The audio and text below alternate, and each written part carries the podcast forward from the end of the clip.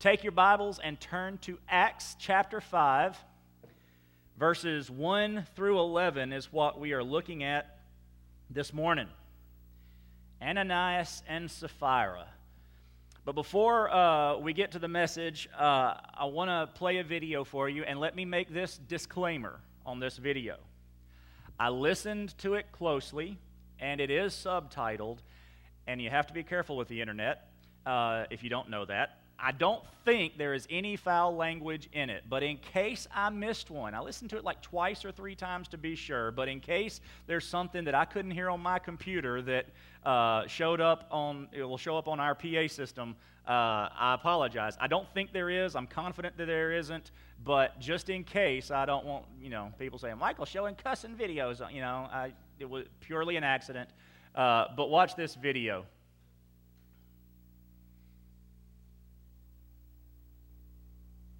It's gonna be cool. You see that slot? No way, he can't get You are wrong, my friend. You're a kid. No. He can go through anything that is uh, that his beak will fit through. When you watch, he's gonna go right through there. Look at him. He's going for it. I'm telling you right now. And watch, he'll change color too. They, they, It's kind of turning white on one side.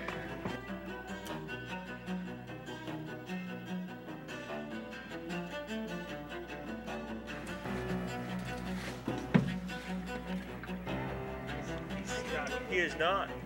He is just uh, working his way through. I'm dead serious. Oh, look at that. Look at that. It's popping. Look at that. He's popping through. Yeah.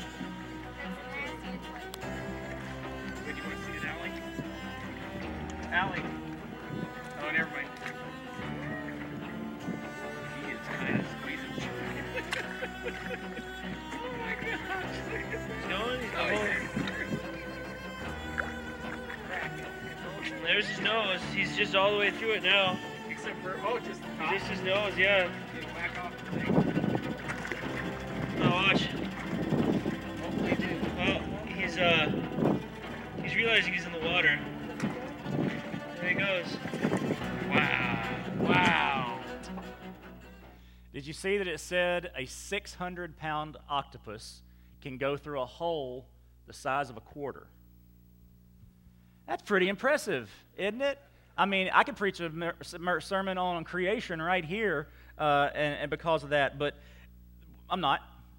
That octopus didn't need a very big opening, did he? Uh, what was on that boat looked like it was a slit, what, an inch, maybe an inch and a half wide and three or four inches tall, and he got through there.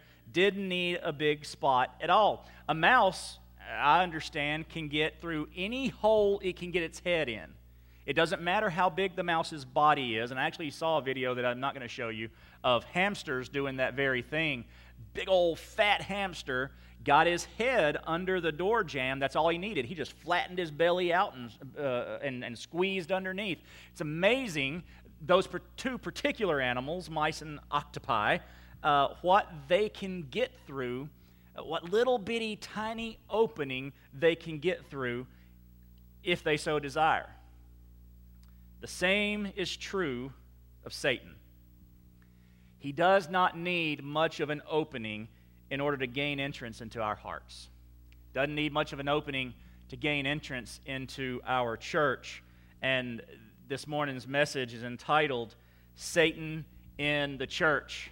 Ananias and Sapphira is our introduction to that very real, not just possibility, but reality of the church. Uh, I'm not sure who exactly uh, this quote came from, but I remember in the 90s a Christian music artist named Steve Taylor who sang uh, part of his song, Give the Devil an Inch and He'll Make Himself a Ruler. Uh, think about that. Make himself a ruler. Thought it was clever. I, but see, that's a double entendre because he'll make himself the ruler of your life. See how that works? All right, good, good. There's our, our English lesson for the day. But it's true.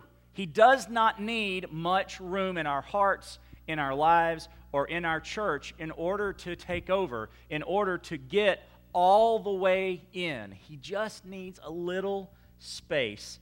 And that's what we see here in the early church, in first church, with Ananias and Sapphira. Read with me Acts 5 1 through 11. If you don't have a Bible this morning, there's one in front of you uh, in the pew rack. And uh, if you read along, it'll follow exactly what's on the screen. But a man named Ananias and his wife Sapphira sold a piece of property. However, he kept back part of the proceeds with his wife's knowledge and brought a portion of it and laid it at the, the apostles' feet. Ananias, Peter asked, why has Satan filled your heart to lie to the Holy Spirit and keep back part of the proceeds of the land? Wasn't it yours while you possessed it? And after, it, after it was sold, wasn't it at your disposal? Why is it that you planned this thing in your heart? You have not lied to people, but to God. When he heard these words, Ananias dropped dead, and a great fear came on all who heard. The young men got up, wrapped his body, carried him out, and buried him. About three hours later, his wife came in, not knowing what had happened. Tell me, Peter asked her, did you sell the land for this price? Yes, she said, for that price. Then Peter said to her, Why did you agree to test the Spirit of the Lord? Look, the feet of those who have buried your husband are at the door, and they will carry you out. Instantly, she dropped dead at his feet. When the young men came in, they found her dead, carried her out, and buried her beside her husband. Then great fear came on the whole church and on all who heard these things. Interesting passage of Scripture, right? While this and other portions of chapters 5 through 7 uh, deal with some internal church issues, eventually we're going to get to the selection of deacons uh, in the church. It's still focusing on the church in the community of Jerusalem. And that's what this portion of Acts has been since about chapter 3 as we've looked through Acts. This is the church in the community. And, and Luke is still talking about that. These internal issues have external effects. It always does. What goes on in here, and not just on Sunday morning, but throughout the week, has external effects on what happens in our community through us.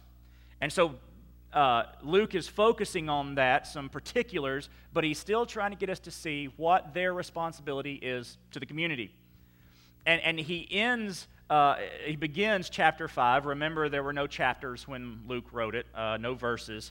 Um, that, but at the beginning of that, beginning of that verse lets us know he's contrasting here uh, to Barnabas. And as much as Barnabas was an example of dedication to the mission and mutual care. Remember, we talked about that two weeks ago when we talked about Barnabas, that passage of Scripture, uh, the last section of uh, chapter 4, verses 32 through 37, we talked about the mission and mutual care. They were committed to both. And as much as Barnabas was an example of dedication to those two, Ananias and Sapphira exemplified the opposite. Luke is intentionally presenting us a contrast between the two extreme types in the church in this day.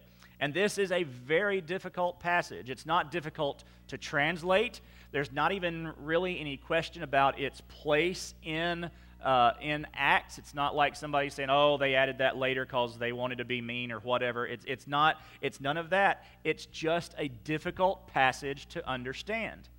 I mean, understanding's easy. They lied, they died. I mean, that's, that's simple enough. But oh my gosh, in the grand scheme of the early church, why is God taking people out? Well, we're going to look at that. And it is, as I said, it's just difficult to get through. So let's start at the beginning. Good place to do it. Ananias and Sapphira, they were apparently uh, fairly wealthy, wealthy enough to own land. They uh, decided to sell a piece of property. They were following in the, the footsteps here of Barnabas and others who were doing the same thing. Um, we don't know their motives. Uh, they're, they're with what they ended up doing. It's, we kind of question were they kind of caught up in the moment. Uh, hey, oh, we're going to do what Barnabas and everybody else is doing. We're going to we're to sell some property and we're going to give them the money to the church, and everybody will write about us in the Bible too. They didn't know that, but you know, they'll, they'll think highly of us. And, but then when they sold that property, maybe they realized, wow, we got a much better deal for that than we thought we were going to. And so instead of giving it all, they looked at it and said, well, we can pay off the car, we can pay off the house, we can, we can do a couple of things. We can go on vacation, nice trip to Bora Bora or something. I mean, we can do some pretty impressive stuff if we only give part of it. Maybe that was their motivation, maybe not. But whatever their motivation, they sell the property and they keep back part of the proceeds, verses 1 and 2 tell us. Now, we established two weeks ago that what we're talking about here is not communism. Uh, Paul, uh, rather, Peter is going to express that to us, though he wasn't thinking communism, in verse 4. So the beginning of the passage seems rather innocuous. Ananias and Sapphira sold a piece of property. They kept back part of the proceeds and brought a portion of it and laid it, the, laid it at the apostles' feet. So we know it's not communism. We know that this isn't a requirement uh, for them to do these things. It, it, it's not like the Qumran community at the time where we get uh, the, uh, the, the, scrolls, the, the uh, Dead Sea Scrolls, the community of the Essenes. There, they were contemporary with Jesus and the uh, early church. There, in order to join the community, you had to sell everything. And if you didn't, you were punished for like a year. You couldn't eat with the group, and you got either a half or a quarter food portions for that year if you didn't sell everything when you joined the community. It wasn't that kind of thing here. This was, we're going to see, completely voluntary. So it seems just what's the big deal? They sold it and they gave part of the money. So it seems really innocuous, except that that word kept back probably isn't, or that those two words kept back, maybe aren't as strong as they could be. It's a, it's a financial term, even in that day, and it was used probably maybe better not translated, or they would have translated it this way, but understood better as embezzlement. That's the kind of word that is. It's a pretty rare word uh, in certainly in the uh, Bible, but just in general, it was it was kind of business specific. So what Peter is saying here is, you embezzled from the church. Now we think of embezzlement as, as you know as the offering is counted, uh, whoever's doing it, and nobody does it here. So I'm not pointing any fingers or anything. I'm just telling you it has happened in the church. Two for the church, one for me. Two for the church, one for me. Whatever it is, whatever the bill is. Two one dollar bills, one one hundred for me. Two you know how whatever that's embezzlement. That would be kind of what we would think of. Peter is saying you embezzled from the church before you ever gave the money. When they made the decision to hold back they embezzled. So if you think about that video a little bit, that octopus has got one arm through that hole. They, they planned this. They decided to do this, to, to hold back, to embezzle these funds one arm through the hole. And then he go, Peter goes on, or rather Luke goes on as he describes what happened, that he that Ananias did this with his wife's knowledge. Now we've got two scenes here. We've got verses 1 through uh, 6 that's about an Ananias, and 7 through 11 that's about Sapphira. But we are told here, in order to introduce Sapphira and tell us kind of where this might be going, that uh, he, his wife knew what was going on with his wife's knowledge if that phrase is important, and it is because it's in the Bible, if that phrase is important, then suddenly the phrase kept back seems a little less innocuous. Luke's setting us up for something here, getting us ready for more than just uh, this was no big deal. They sold and they tithed on it, or something like that. Um, if he's telling us wife agreed, okay, they talked about this. This was a planned thing. Maybe there's more here than we know. Well, this would be the octopus with two arms through that hole. It's feeling the water. Two of those arms down in the water. He knows he's got, uh, he's, he's getting closer to his goal.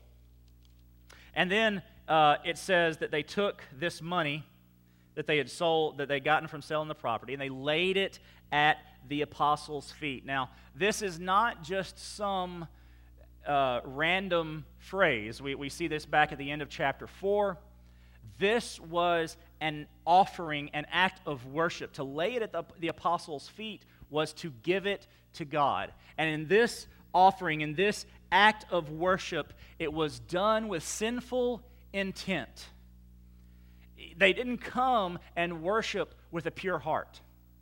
They didn't show up in order to experience God through their giving, through their, through their, through their worship by doing this. They had sinful intentions even in the very act of worship. Just by being there and laying it on the altar, or rather laying it at the, uh, the, the apostles' feet, they were sinning because their motive behind it was to damage.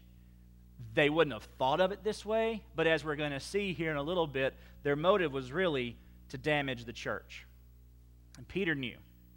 Uh, Peter speaks up in verse 3 says, uh, Ananias, why has Satan filled your heart? Why has Satan filled your heart? This is the first record of Satan in the church. It certainly won't be the last. Satan goes to church more than all of us combined. He is here when we're not. He is working when you aren't. He is on the job when you're resting. Satan comes here more than any of us and is a part of the church more than any of us in order to disrupt what the church is doing. Get us off the mission and mutual care. And that's the image here that Luke is trying to get us to understand. First time Satan shows up, recorded, but it won't be the last. And he does it right on the heels of a series of great ministry triumphs. I mean, look, if we look back through chapter, all the way back to chapter 2, all the way back to the sermon at Pentecost, and go through, and 3,000 were added, and Solomon's colonnade, 3,000 were added, and, and uh, more heard and were added to the church daily, and all the ministry that was going on, discipleship, the, the growth, the, the fellowship, the love, the, the selling of goods in order to help each other, the, the willingness to, to do uh, so much for each other. And as we looked at uh, two weeks ago, it was a great church. It is our model for what we want to be. And yet, at the, uh, in the midst of all this wonderful stuff, even the persecution, even the Sanhedrin saying you can't preach in that name, and then the prayers of the people going up and the boldness coming on the, the church to preach in the name of Jesus anyway, in the midst of all that, Satan shows up, and that is typical Satan. Satan will show up to steal the joy, to distract from the mission, and that is his only purpose. You know, Satan's fine with us coming to church this morning, has no problem with that. He's fine with us singing songs, he's fine with you listening to a sermon, he's fine with you praying, as long as it makes no difference on your heart now and your life tomorrow. Perfectly good with it. As a matter of fact, he loves moral church members. He just doesn't want saved ones. And if he ends up with saved ones in the church, that's a problem, but as long as they're not making sure anybody else gets saved, he's winning. That's typical Satan. And at this point, if we go back to our video, the octopus is all, th- all the way through the hole now.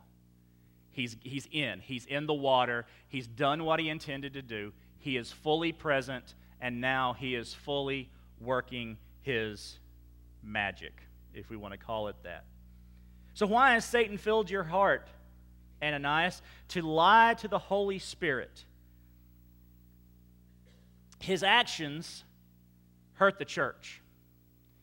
Obviously, I mean, this, this we're going to see that the, the result, the judgment was to protect the church. He acted to hurt the church, but the sin was not against the church. The sin was not against the apostles. The sin was not against the, the body. They, they didn't conceive of the church as a building at all at this point, it was strictly a people.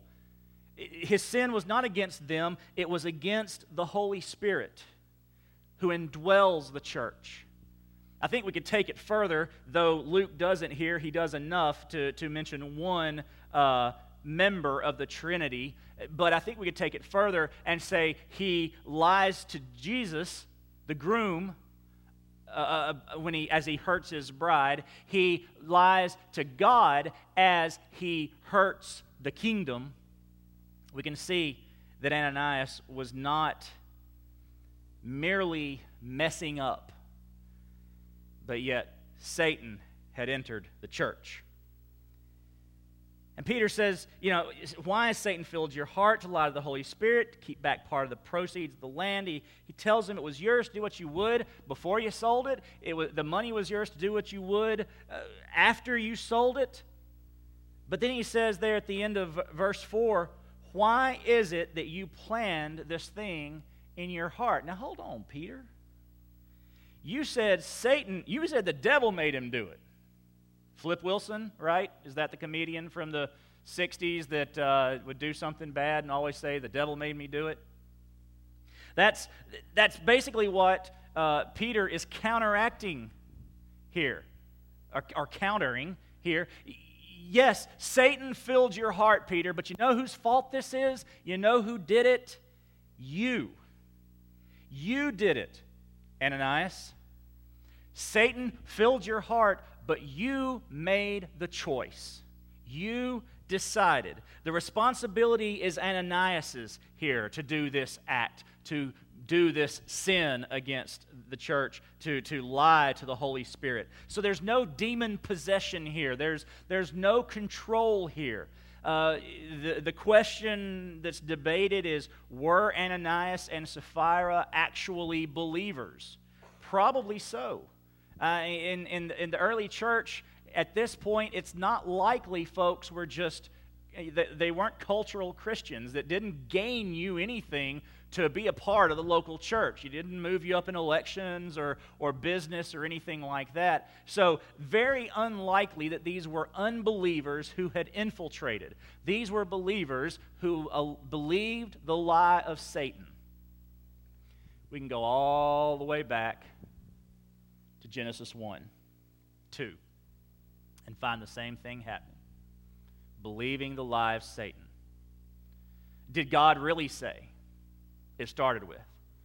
And, and here, probably somewhere in, in their heart, in their head, Ananias and Sapphira heard the same question Did God really say to be honest?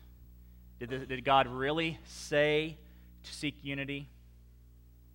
See, that prior to the pledge, and that's really what this was, Ananias and Sapphira had pledged to do something for, the, for God. Pledged in this case to give a certain amount of money, uh, probably not a certain amount of money. That's, that might be where the problem comes from. They had pledged, we're going to sell the property and give the money for it. And then apparently they sold the property and decided they wanted to keep some of it.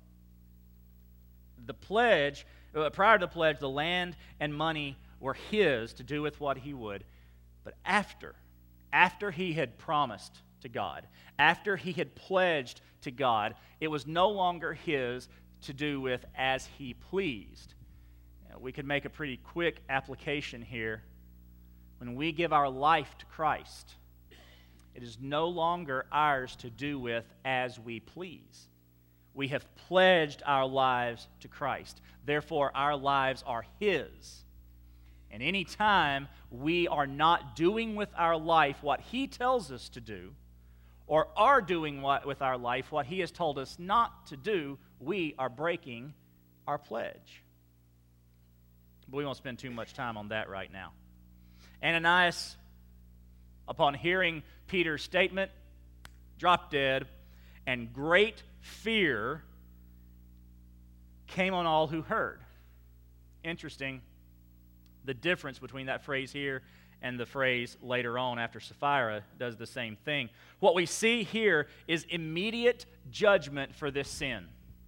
One of the reasons why it's questioned. You notice Peter never said, Ananias, do you want to repent of this? It was never an option to, to fix it that is recorded uh, for Ananias.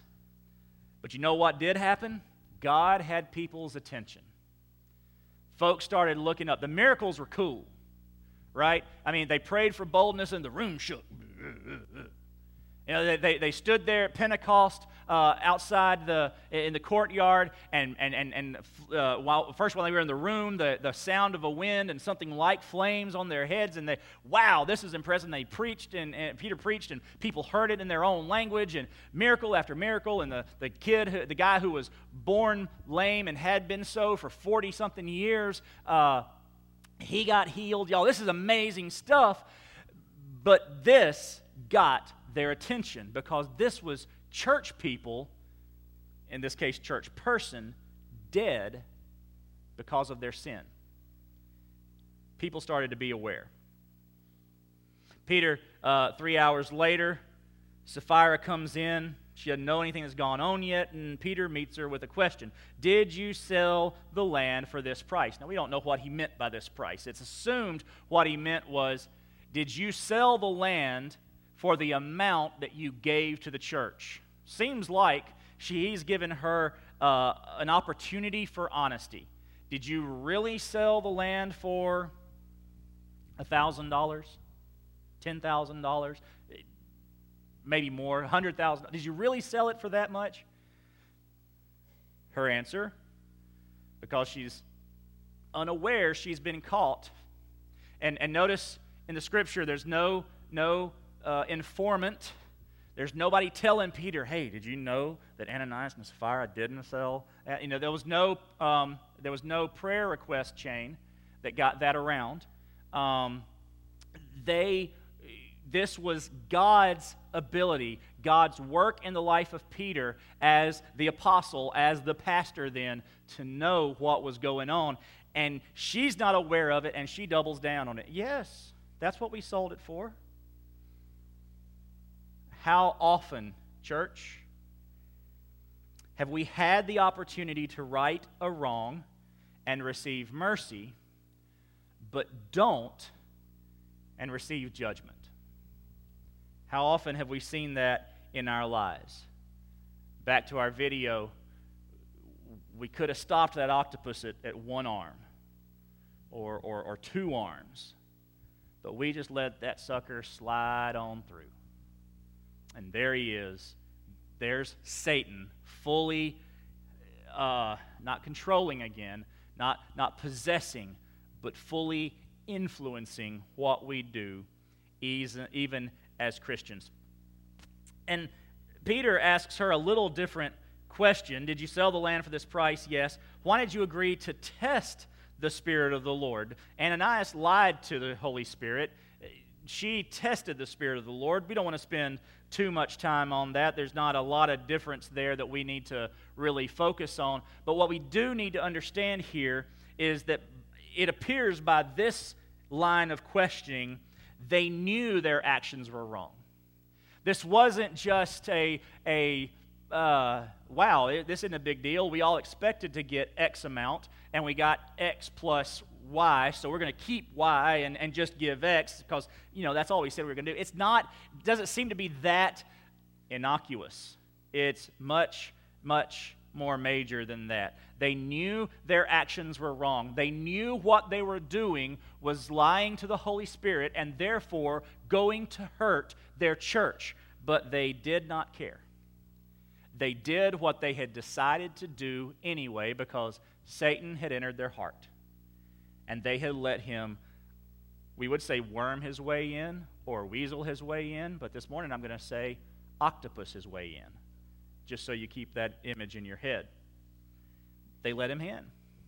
And he wrapped his arms around them and, and held on tight. If you've ever seen the videos, occasionally there's one where they're scuba diving and an octopus will get on the scuba diver's head. And before you know it, that octopus will have the mask off and everything out because they're strong when those suckers connect. And, and that's the way Satan works. Once he gets his arms around you and wraps them, and those suckers mm, dig in, it's hard to get that joker off. And it's hard to breathe. And it's hard to survive. They did these things anyway. And verses 10 and 11 tell us that instantly she dropped dead at his feet. Ironically, she dropped dead and landed where the pledged offering should have gone. uh, it's, it's an interesting image. I don't know that we can get too much theology from it, but it's just interesting to think about that where sh- they should have come and placed their pledge, God placed their life. Remember, as Christians, we're supposed to put our lives at God's feet and say it's all yours to use as you see fit. And here we see that God demands that. Uh, in this case, quite literally. And then verse 11 tells us great fear came on the whole church and all who heard. Verse uh, 5 tells us, and great fear came on all who heard. And they add the caveat here of the whole church. Now, I'm not sure why great fear didn't come on the whole church with Ananias. Um, I mean, we could talk about maybe it's the, the, the, the husband wife relationship that suddenly everybody knew wait, what one, the decision that one makes affects the other. Uh, it, who knows what's, what's behind the fact that the church was fearful now and maybe not so much then. But I think Luke is probably just emphasizing the point because if great fear came on all who heard the first time, that would include the people in the church. Great fear came on all the people the second time, and Luke says, and just so you understand, the church is now afraid. And that is a good thing. Fear, real fright of what God can do, is a necessity in the church. We sometimes and, and, preachers are the worst. We, we want to uh, take a verse like the fear of the Lord is beginning of wisdom, and we want to say that word fear there means reverence or respect, and certainly that is an aspect of it. But you know what else fear means? Fear. The word here is phobos, where we would get phobia. Arachnophobia is not respect of spiders. It's not reverence of spiders, is it? Snakeophobia.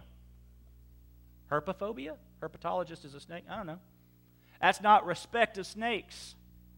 It, that's fear of snakes. That's fear of spiders. That is, we have a friend uh, who just posted a picture a couple of days ago. They live outside of Seguin. Um, in, in, in her kitchen was where the picture was taken was a, a chicken snake, looked like about that long, in her kitchen. And she wasn't going to grab it. And it apparently got away, and a friend came over and said, uh, she, he found, she said he found it finally, uh, kind of accidentally as he was looking around, in her closet, wrapped around the hook where her towel was hanging that would have made an interesting end to the shower if she had pulled that towel off that hook. Her response, though, to the snake being in the kitchen and her husband being at work was, I called Keith, but it doesn't matter because I'm just going to burn it down. There's a snake in the house, burn it down. That's fear, right? Some people are that way with spiders. There's a spider, burn it that's the best way to kill a spider is to burn the house down. So we can't say this is just reverence or respect. This is fear of what God will do. And and and in that realm of possibility, I'm going to say this again later on, in the realm of what, of what possibly God will do is strike people down for their disobedience. It's in that realm of possibility. Now, there's one other thing we need to notice. This is the first time we've mentioned Satan in Acts, first time we see Satan enter the church. This verse is the first use of the word church in Acts. First time it's been used. And I want to ask Luke, or in this case, God, since really, you know, this is God's word, not Luke's word.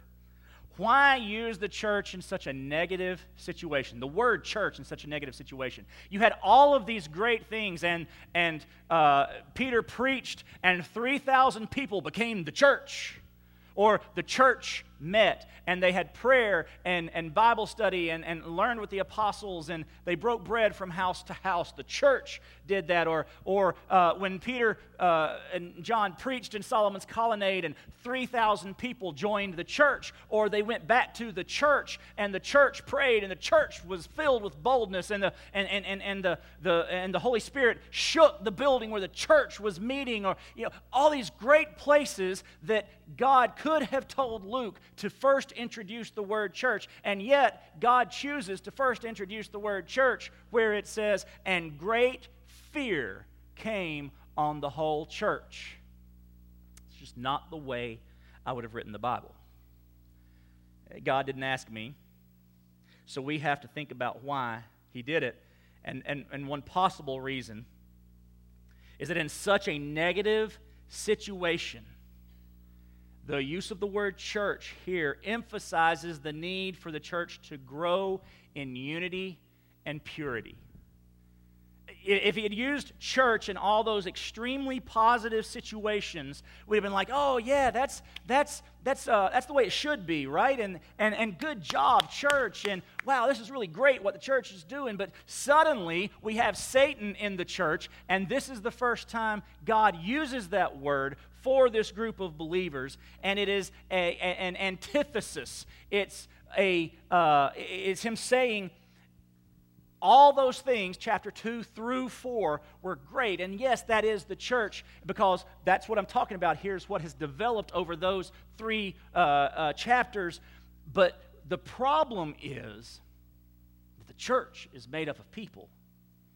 And the church is going to have problems, and Satan is going to be in the church. So, therefore, church, be afraid. Be afraid first of the entree of Satan into what is going on in your midst. But secondly, be afraid of God if you are going to allow Satan to influence your decisions that you make in the church. And that's our passage.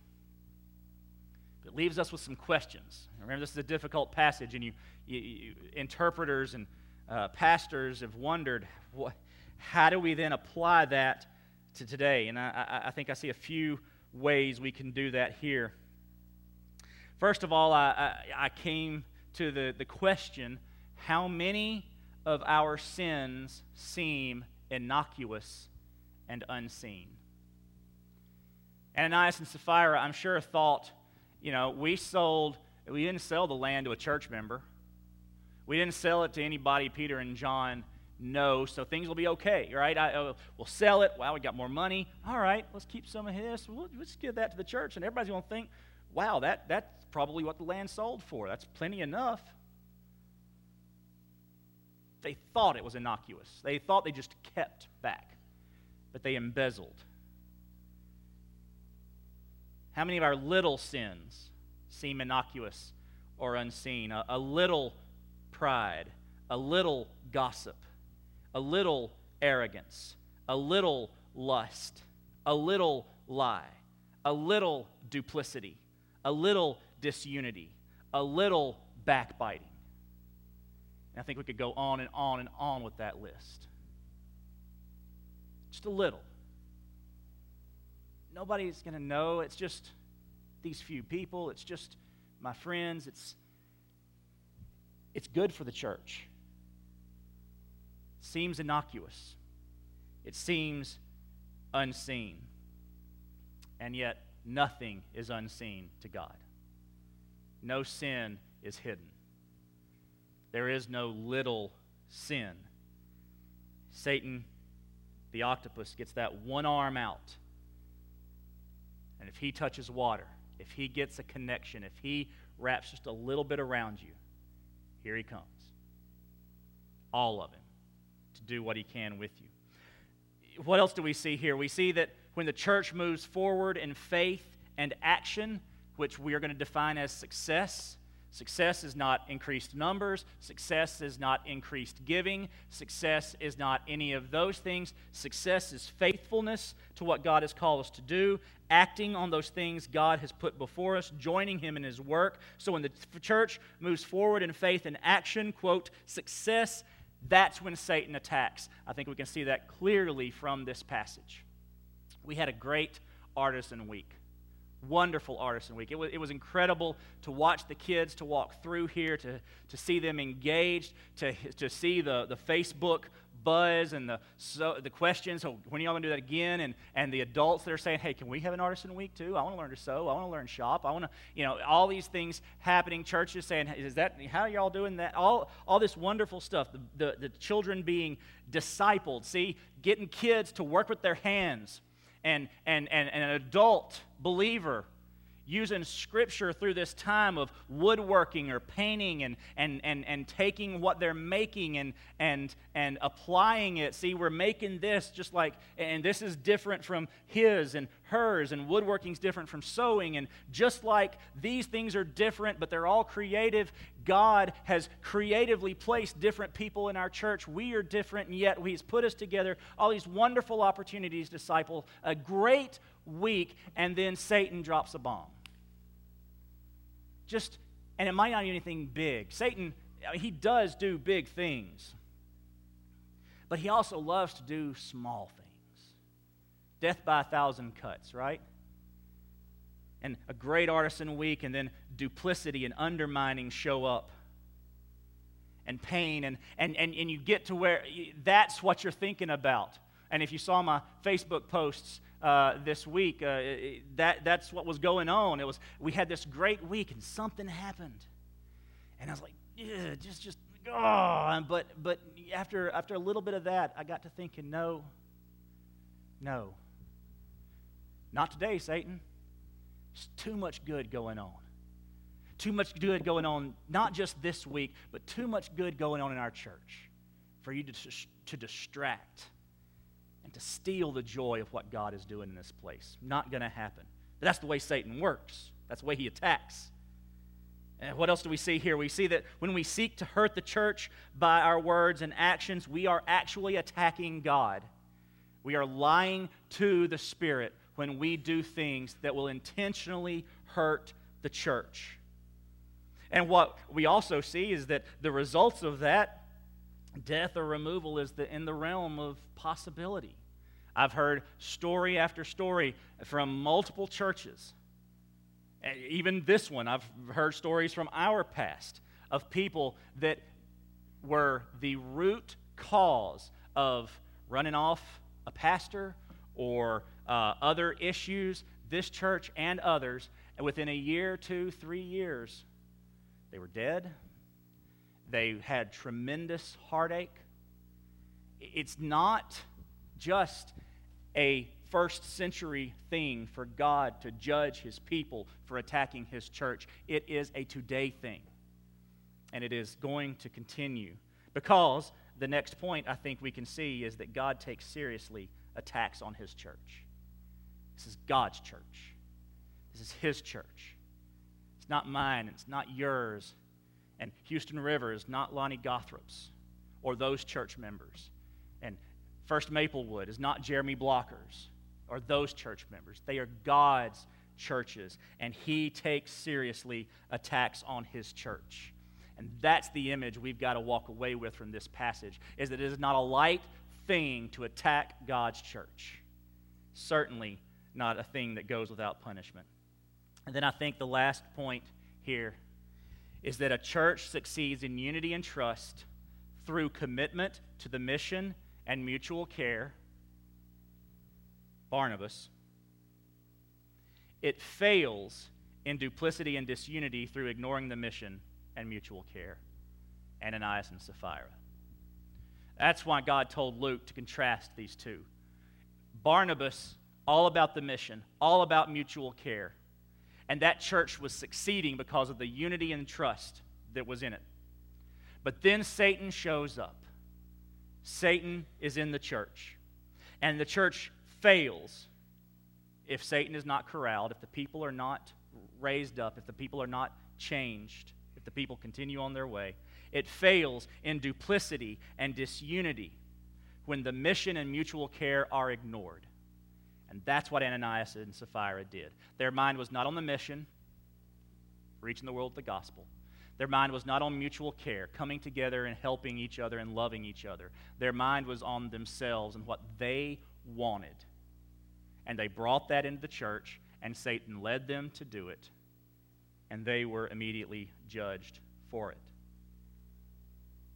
What the big question? The big application? Who are you? Are you Barnabas? Or are you Ananias and Sapphira?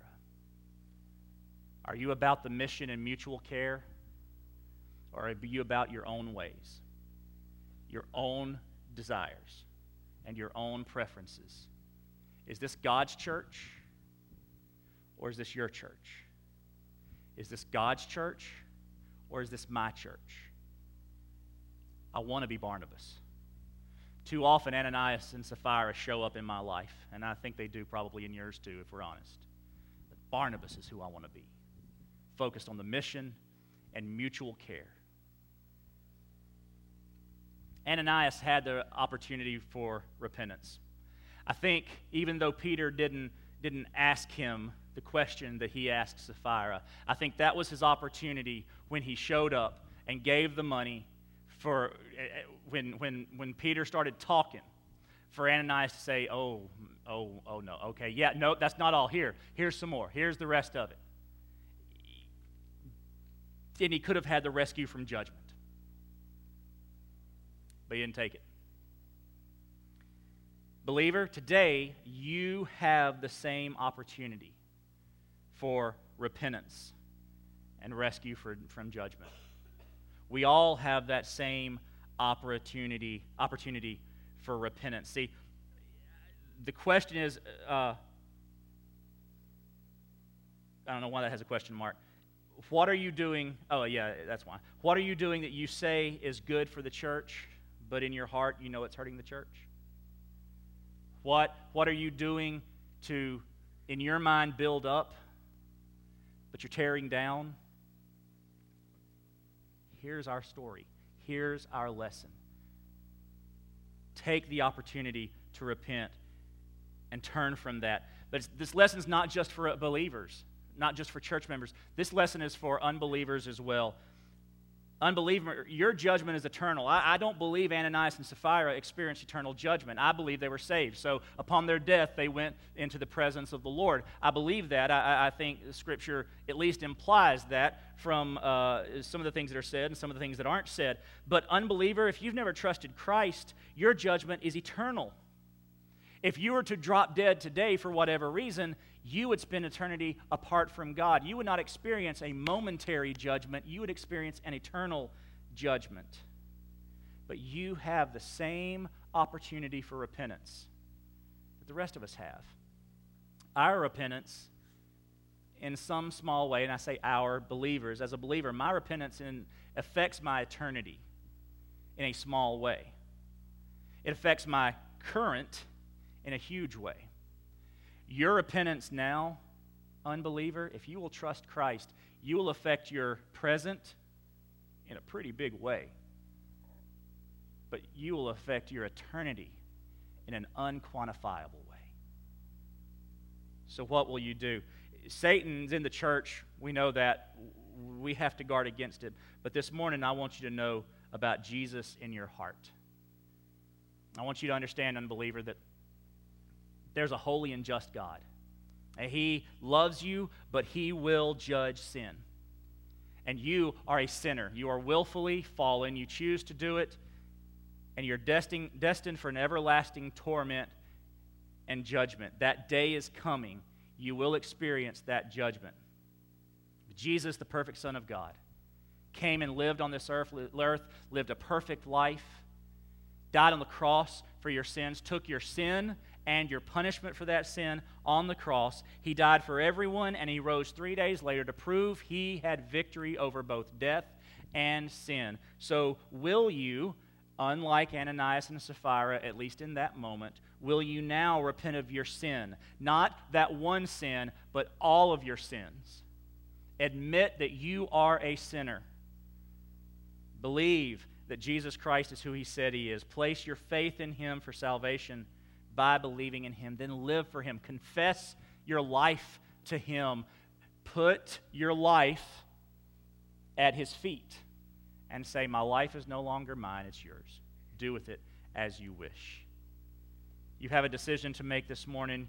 I'm going to be down here on the left. Tom or Jordan will be over here on my right in that corner. Maybe you want us to pray with you. Maybe you'd like a little more explanation. Maybe you'd like to catch one of us after the service and say, Michael, I, I don't quite understand the salvation thing, but I, I need to repent of my sins. We'd love to talk to you. Believer, what has Satan put in your heart to work against what God is doing? to lie to the Spirit, to attack His church. What do we need to repent of? Now's our opportunity to do that. Come to the rails, lay it at the foot of the cross, and leave it there. Pray with me. I would love to do that. But let's stand and let's sing. As soon as Donald gets up here. And we'll do business with God. Let's pray. Father, thank you. Thank you that best we can tell, you don't deal with us the way you dealt with Ananias and Sapphira. Certainly not with the immediacy, because, Lord, if, if you did, this would be an empty room today. There'd be no listener, there'd be no preacher. But God, you don't you have, for whatever reason, decided to give us grace upon grace, mercy upon mercy, and opportunity upon opportunity to repent. Lord, I pray that we will. God, I pray that we would see you before we do anything. God, I pray that we would see this as your church. God, I pray that we would seek you in all things. And God, I pray that this morning that we would see believe, uh, uh, unbelievers, rather, those who've never trusted Jesus Christ as their Savior, come to that commitment today. Give their lives to you, trust you for their salvation. Lord, we ask for a mighty move of your Spirit. We ask, Lord, that you would lead and guide in everything that we do. Lord, that we would join you in what you are doing, and that you would work with us this morning, work in us this morning as we come to you and pray for your guidance and forgiveness. In Jesus' name, amen. Donald, lead us.